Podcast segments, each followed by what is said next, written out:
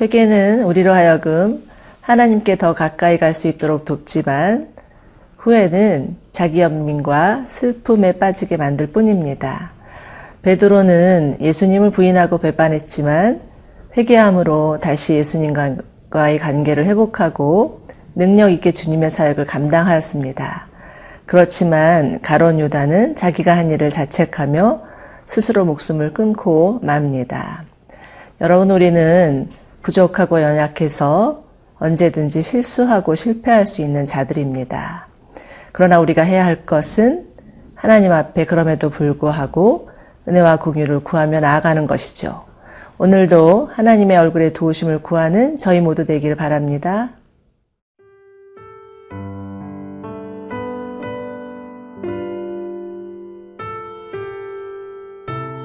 이사야 15장 1절에서 9절 말씀입니다. 모압에 관한 경고라. 하룻밤에 모압 알이 망하여 황폐할 것이며 하룻밤에 모압 기르가 망하여 황폐할 것이라.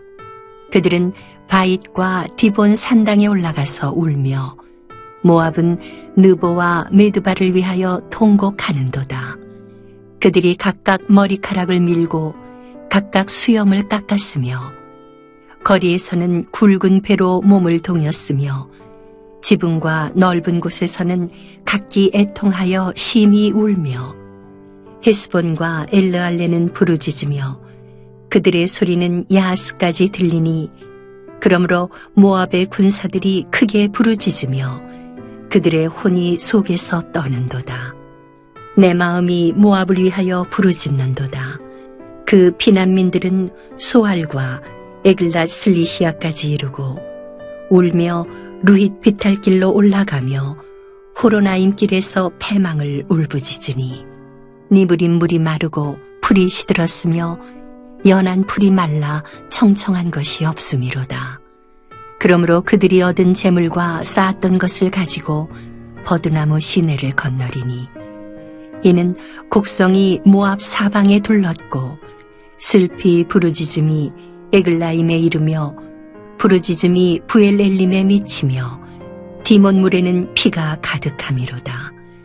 그럴지라도 내가 디몬의 재앙을 더 내리되 모압의 도피한 자와 그 땅의 남은 자에게 사자를 보내리라. 오늘 본문은 모압에게 관한 경고의 말씀입니다. 모압은 롯의 후손이었고 이스라엘과 혈연 관계에 있는 나라였지만 이스라엘과 그다지 사이가 좋지는 않았습니다. 아, 그리고 무엇보다 우상을 섬기는 나라였죠. 어, 하나님은 우상을 섬기고 자신의 형제 나라인 이스라엘을 무시하고 저주하는 모압에 대해서 심판을 내리시겠다고 하시는데요. 1절입니다. 모압에 관한 경고라 하룻밤에 모압 알이 망하여 황폐할 것이며 하룻밤에 모압 기르가 망하여 황폐할 것이라. 모압에 관한 하나님의 심판은 하룻밤에 갑자기 이루어질 것이라고 하십니다. 바로 전날까지만 해도 아무 일 없었는데 마치 쓰나미가 몰려와서 온 동네를 한꺼번에 무너뜨린 것처럼 멸망당할 것이라고 하시는 거죠. 모아비처럼 하룻밤 사이에 망하는 모습은 마치 롯이 살던 소돔과 고모라가 망하는 모습과도 흡사합니다. 죄악이 간영하였던 소돔과 고모라, 하늘로부터 비처럼 쏟아지는 불과 유황으로 순식간에 불바다가 돼버리고요. 어, 그들이 살고 있었던 성읍, 모든 식물들, 사람들 다 불타 사라지고 맙니다. 어, 그러나 하나님은 그 심판이 내리시기 전에 롯에게 에, 나타나셔서 앞으로 임박할 재앙에 대해서 말씀해 주십니다. 그렇지만 롯의 가족들은 듣지 않았습니다. 롯의 사위는 그 말을 우습게 여겼고 롯의 아내와 딸은 겨우 천사들의 손에 이끌려서 그 도시에서 빠져나오게 되지요.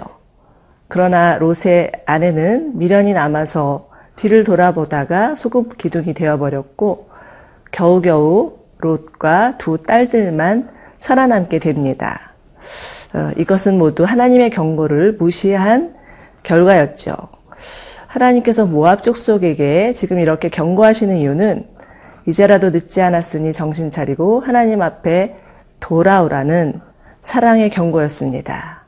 그렇지만 이들은 듣지 않았고 하나님의 말씀을 무시하다가 하룻밤에 변을 당하고 만 것이죠. 그런데 우리는 이들의 모습 속에서 우리들의 모습, 우리들의 아니한 모습도 발견하게 됩니다. 이렇게 편안한데 무슨 설마 무슨 일이 있으려고 괜찮을 거야. 하나님께서 경고의 말씀을 주셔도 그것을 들으려고 하지 않고 또 들어도 하나님 말씀 아닐 거야 하고 무시해버리고 자기 귀에 듣기에 좋은 말만 골라서 들으려고 하는 경향들이 우리 안에도 있습니다.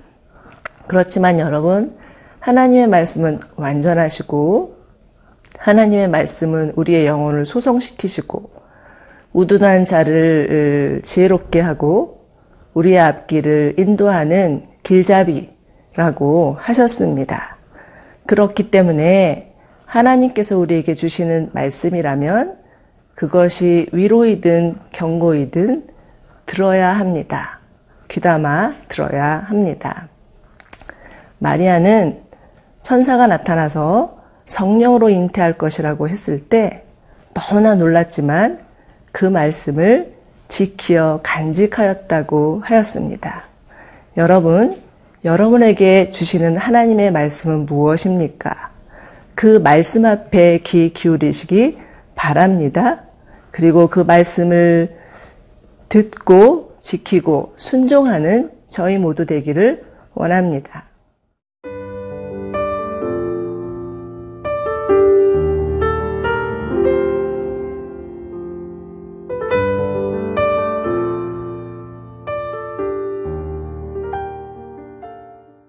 모압은 급작스레 당한 파멸로 인하여서 정신을 못 차리고 혼비백산합니다. 그들이 할 수 있는 일이라곤 목 놓아 우는 일밖에는 없었는데요. 2절에서 4절입니다. 그들은 바익과 디보 산당에 올라가서 울며 모압은 느보와 메드바를 위하여서 통곡하는도다. 그들이 각각 머리카락을 밀고 각각 수염을 깎았으며 거리에서는 굵은 배로 몸을 동였으며 지붕과 넓은 곳에는 각기 애통하여 심히 울며 헤스본과 엘르알레는 부르짖으며 그들의 소리는 야하스까지 들리니 그러므로 모압의 군사들이 크게 부르짖으며 그들의 혼이 속에서 떠는도다. 지금 모압은 총체적인 위기 가운데 놓여 있습니다. 백성들은 모두 굵은 베옷을 입고 통곡하고 있고요. 심지어 군인들조차 넋이 빠져서 울고 있습니다. 가정마다 마을마다 도시마다 고통의 울부짖는 소리들로 가득합니다. 그런데 보십시오. 이들이 이 국가적인 재난 앞에 나라의 위기 앞에 찾고 있는 대상은 무엇입니까? 그들이 믿고 있었던 신이었습니다. 이들은 그들의 신이 있는 산당을 향하여서 도움을 청하고 있습니다. 그러나 그들의 신은 아무리 불러도 묵묵무답 대답이 없습니다. 아무런 해답을 주지 못하고 있는 거죠. 이들은 어리석게도 진정한 도움이 어디서 오는지 알지 못합니다. 오로지 자신의 몰락만을 슬퍼하며 울지언정 회개하지 않습니다. 우리는 이들의 모습 속에서 또 우리의 모습을 발견합니다. 문제가 터지면 하나님 앞에 곧바로 나아가기보다는 그 문제를 해결하기 위해서 백방으로 애를 쓰고 가진 방법을 다 총 동원하다가 그래도 안 되면 마지막에 가서야 하나님을 찾는 우리의 모습들이 보이는 것 같습니다. 여러분, 회개란 무엇입니까? 회개는 하나님께 나아가서 자신의 잘못을 고하고 도움을 청하는 것입니다. 그렇다면 후회는 무엇일까요? 후회는 자신의 죄와 실수를 묵상하다가 자기 연민과 한탄에 빠져서 스스로를 가두는 것입니다. 하나님은 이처럼 후회와 연민 속에 빠져 있는 모압 족속들을 바라보시면서 안타까워 하십니다. 이들이 통곡하고 울고 있을 때 또 다른 울부짖음의 소리가 들려오는데요. 그것은 놀랍게도 하나님의 울부짖음이었습니다. 5절 보시기 바랍니다. 내 마음이 모압을 위하여서 부르짖는도다. 하나님은 지금 모압의 넘치는 죄악으로 말미암아서 심판하시지만 그들을 사랑하시기 때문에 가슴 아파 우십니다. 심판이 임했음에도 불구하고 하나님을 찾지 않는 그들을 바라보시면서 안타까이 통곡하고 계십니다. 그런데 여러분, 하나님의 이 눈물은 지금도 계속되고 있습니다. 문제가 있는데, 인생의 위기가 있는데, 하나님을 찾지 않는 자들, 하나님 대신 다른 것을 의지하는 자들 바라보며 울고 계십니다. 주의 복음을 듣고도 그 복음을 거부하는 자들, 아직 한 번도 주의 복음을 들어보지 못한 자들, 그들을 바라보시면서 울고 계십니다. 이들은 모두 하나님의 잃어버린 영혼들이죠. 사랑하는 여러분, 인생의 위기가 있습니까? 하나님을 찾으시기 바랍니다. 하나님 앞에 하루속히 달려가시기 바랍니다. 그리고 복음을 들어보지 못한 자들을 위하여서 하나님과 함께 우는 저희 되었으면 좋겠습니다. 저희 함께 기도하시겠습니다. 하나님 아버지, 참으로 이 땅에 하나님을 의지하지 아니하고 자신만을 의지하는 자들, 하나님을 찾지 않는 자들, 그래서 멸망 가운데 떨어질 수밖에 없는 자들을 향하여서 주님이 울고 계실 때 우리 또한 함께 우는 자들 되기를 원합니다.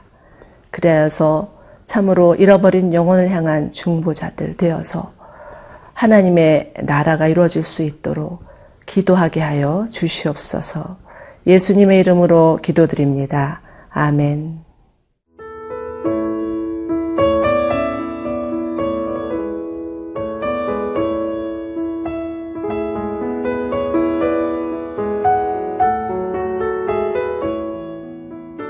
이 프로그램은 시청자 여러분의 소중한 후원으로 제작됩니다.